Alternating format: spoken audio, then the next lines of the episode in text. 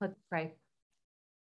Lord, may the words of my mouth and the meditations of all of our hearts be acceptable in your sight, our rock and our redeemer. Amen.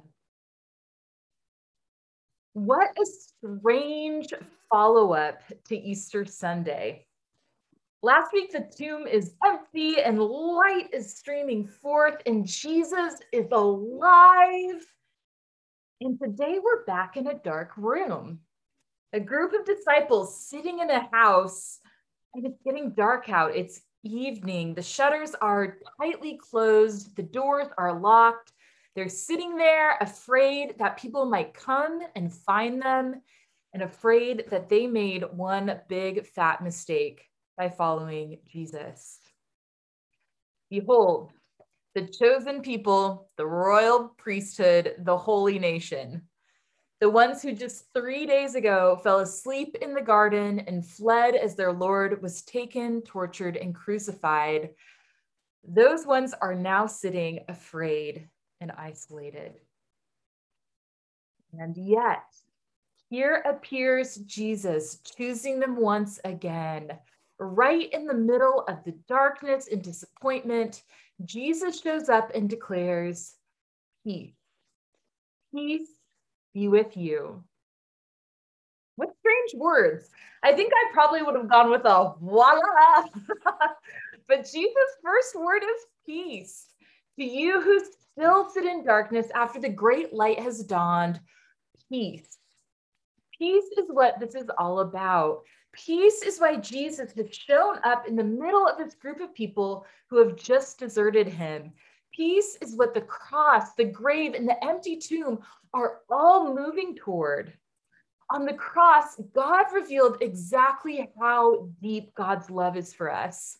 God made a new covenant that was completely one sided.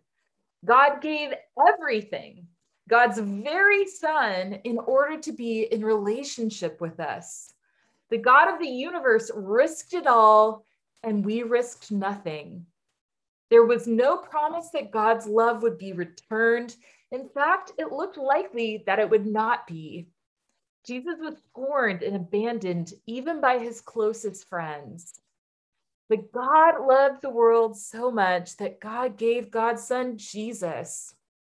God knew that we were weak and prone to falling away. And so the Lord proved once and for all that God's love is without conditions that God's love comes right in the middle of the dark room we find ourselves sitting in. This is the good news that God's will for us is to be at peace with our Creator, and that the Lord has done everything to make that possible. That is what the cross is about. That is why peace is the risen Lord's first word to the disciples. But here's the thing about a one sided love like that such a strong love is not without obligations on the beloved ones. It creates demands on us even stronger than if we were commanded to do something. And I want to share a story about what that's looked like in my own life. So, the year after I graduated college, I was a part of this wonderful little small group. Our leader was named Cheryl, and Cheryl was an interior designer who had one of the most beautiful houses I've ever been in. So we'd sit around on our rattan chairs with soft pillows, and there'd be snacks arranged on the leopard print ottoman, and we'd read our Beth Moore book and talk about boys. Well, fast forward. and one weekend, my friend Audrey is house sitting for Cheryl. And I come over to hang out. We make popcorn in the microwave and then head out to catch a movie. I go home and Odd goes back to Cheryl's. And when she gets there, the house is billowing with smoke. Somehow, some way, the stove top had gotten turned on. And the microwave, which was one of those units above a stove top, had been melting on to that stove top the entire two hours. Luckily, nothing had burned and their basset hound was fine. That's even, oh, that's even painful for me to think about, just their basset hound. But there was smoke damage throughout almost the entire house. Couches reeked, bedding was ruined, and all the walls and ceilings were smoke stained. It was on it was it was horrible. It was really horrible. Audrey and I were both so scared to see Cheryl and her husband Bob. Well, do you want to know what Bob said to Audrey when he first saw her? He said, We had been wanting to redo our kitchen anyways. And when I saw Cheryl at church and I fell over myself apologizing, she immediately cut short my apologies and said that they had homeowners insurance and that, anyways, it was probably Ned the dog who had knocked the knobs on the stove, or maybe even the stove shorted out, and that I shouldn't be worried or ashamed at all. And then she hugged me. Who actually knows what happened that night? But do you know what Cheryl and Bob did in their response? They created peace. They didn't let any separation come between us. And here's the thing I feel eternally loyal to Cheryl. I profoundly disagree with her now about political things, but her unconditional love created the kind of obligations you want to have. I love Cheryl. This is what Jesus does on the cross. Jesus creates obligations of love. Jesus is not some strict father who says, You have to obey me or else. Jesus is the one who loves us to the point where we can begin to love him back not have to love him back, but can love him back, want to love him back. This is an obligation, a tie, but it's a tie that unbinds. Jesus' power is not like the power of this world. It's not the power of harsher sentencing laws or college acceptance letters or the clique of popular kids in high school. It is powerful and compelling and all consuming, but it's also incredibly gentle. It's the power of love. It's the power that comes from forgiveness. In that power, he begins to tell us what kind of a community we are to be if we are to be a community under the obligation, the untying tie of love. So, what is the obligation of love? Let's read on in our passage for today, verse 22. Receive the Holy Spirit if you forgive the sins of any, they are forgiven them. If you retain the sins of any, they are retained. The central practice of this chosen people is the forgiving and retaining of sins. Now, I think most of us sort of have an idea of what forgiving sins look like. We here at PMC talk about forgiving, what it is, what it looks like. We've read Desmond Tutu's book, The Book of Forgiving, and if you haven't, you should because it's so good. We know forgiving sins. It's this retaining sins business that sticks in our throat. I mean, the Lord's Prayer says, Forgive us our sins as we forgive those who sin against us. As we forgive. It seems to suggest that if we don't forgive, we won't get forgiven here, this baby church, this baby gathering of disciples is being told that their central practice is the forgiving and the retaining of sins. It's almost as if Jesus was suggesting that forgiveness wasn't fully accomplished on the cross. And even more troubling, that our own forgiveness might be dependent upon that fellow disciple who's sitting on their couch three screens over. It's troubling because if we can retain the sins of others, then our sins can be retained as well. Not exactly the words we're hoping to hear the Sunday after Easter. What did Jesus possibly mean? If you forgive the sins of any, they are forgiven them. If you retain the sins of any, they are retained. What Jesus is saying is that being the people of God doesn't mean that God hovered the cursor over our sins, highlighted them, and clicked delete when Jesus died. Instead, God opened up forgiveness on the cross, a forgiveness that involves the messy work of opening ourselves up to have others tell us the truth about who we are, and then getting a chance to set what we've done right. In other words, the cross means the possibility of reconciliation, of being at peace with God and with one another. You see, on the cross, God told us the truth about ourselves. We saw that we were sinners in need of a savior as we deserted our Lord, mocked him, beat him, and killed him.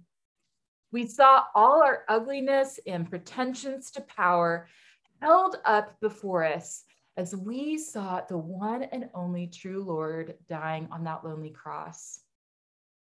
With the knowledge of ourselves that comes from constantly gazing at that, gazing at Jesus, we are able to escape the self deception that plagues our lives. Our self assurance is that we're pretty good people doing pretty good things in the world. We know that forgiveness is promised to us. We know that the work is finished. But as the theologian Stanley Hauerwas says, we have to refuse to buy the idea that forgiveness is simply a matter of being told that God has forgiven us. Forgiveness is a community process that makes discipleship possible. In other words, our obligation of love is to do the hard work of being reconciled to one another, which is none other than the difficult task of talking with one another when we've been sinned against. Now, there are some situations where talking isn't appropriate or where differences of powers can make a power can make talking downright abusive. But in many situations, talking is the right thing to do. And it turns out talking isn't an easy thing to do. Telling the truth is a risk. We have to show who we really are and how we really feel hurt, angry, bitter, despairing. Also, we may find that we weren't sinned against at all. It's just a misunderstanding. It's a vulnerable thing to talk with one another, but that is the work that Jesus is calling forth from us. A few years ago, I went on an Anne Tyler kick and read eight of her books.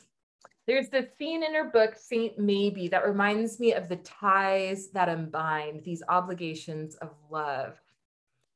In it, the protagonist, Ian Bedloe, has wandered into a storefront church feeling very guilty about a situation in his life. He sits down with the pastor Reverend Emmett, and this is what transpires. Anne Tyler writes, in the light of Reverend Emmett's blue eyes, which had the clean transparency of those marbles that Ian used to call ginger ales, Ian began to relax. So, anyhow, he said, that's why I asked for that prayer. And I honestly believe it might have worked. Oh, it's not like I got an answer in plain English, of course, but don't you think? Don't you think I'm forgiven? Goodness, no, Reverend Emmett said briskly. Goodness, no. What an answer. It blew Ian away. I thought God forgives everything. Reverend Emmett agreed and then replied, You can't just say, I'm sorry, God. Why, anyone could do that much. You have to offer reparation, concrete, practical reparation according to the rules of our church. This process of being told by our brothers and sisters that we have in fact sinned and need to make things right through reparation is the obligation that God has put on us. Ian ends up dropping out of college and apprenticing himself to a carpenter because making things right for him means caring for three children and he has to provide for them financially. By making things right as far as he was able, and found out what it means for things to be put back into place. He found out the cost, and that cost set him free from the powers of this world that had entangled him. In receiving a tie that bound him, he was unbound. He got full forgiveness, a complete second chance, a new life. All of this is why Jesus' first word to the disciples is peace. Peace is what Christians call this complicated process of truth telling, confrontation, reparation, forgiveness, and reconciliation. These are to be our practices if we are to follow Jesus. We are to work together to discern what sins need to be forgiven and what sins need to be retained in order for true forgiveness to come. Peace is our work, our work of love, the work that we do because we have seen who we are on the cross and we have been given everything by God. Blessed be the tie that binds and unbinds. And so, in the name of Jesus Christ our Lord, peace. Peace be with you. Amen.